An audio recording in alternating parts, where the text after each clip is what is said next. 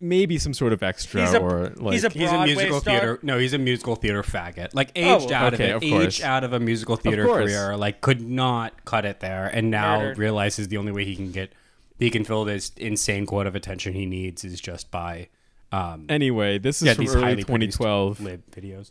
Shut Uh, up. I've got a fun new project in the works. I'd tell you, but then I'd have to rape you. Hashtag back to Broadway. Jesus Christ!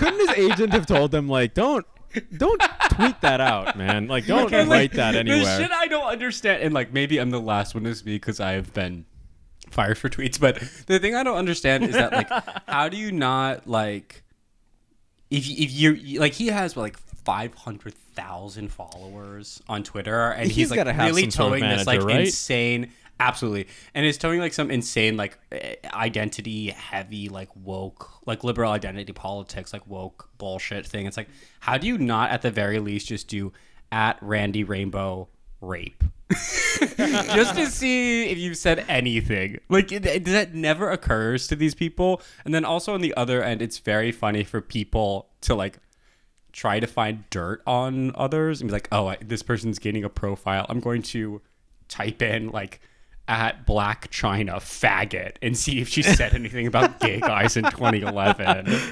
It's like that- also deranged, but I, I love when it when it comes down on people who deserve it, like Randy Rainbow.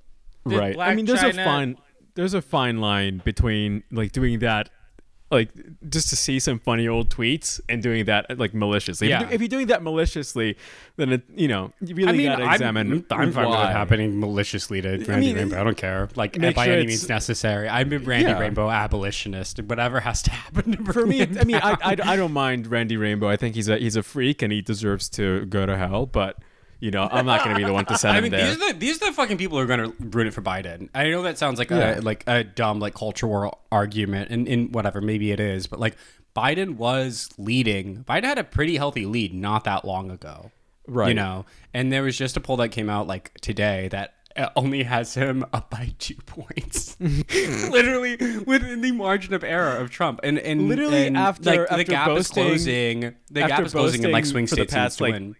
For the past week or so, they were boasting that they were you know, like seven points above, like same as Clinton in, in 2016. Oh, Like, doing great. really well around this time.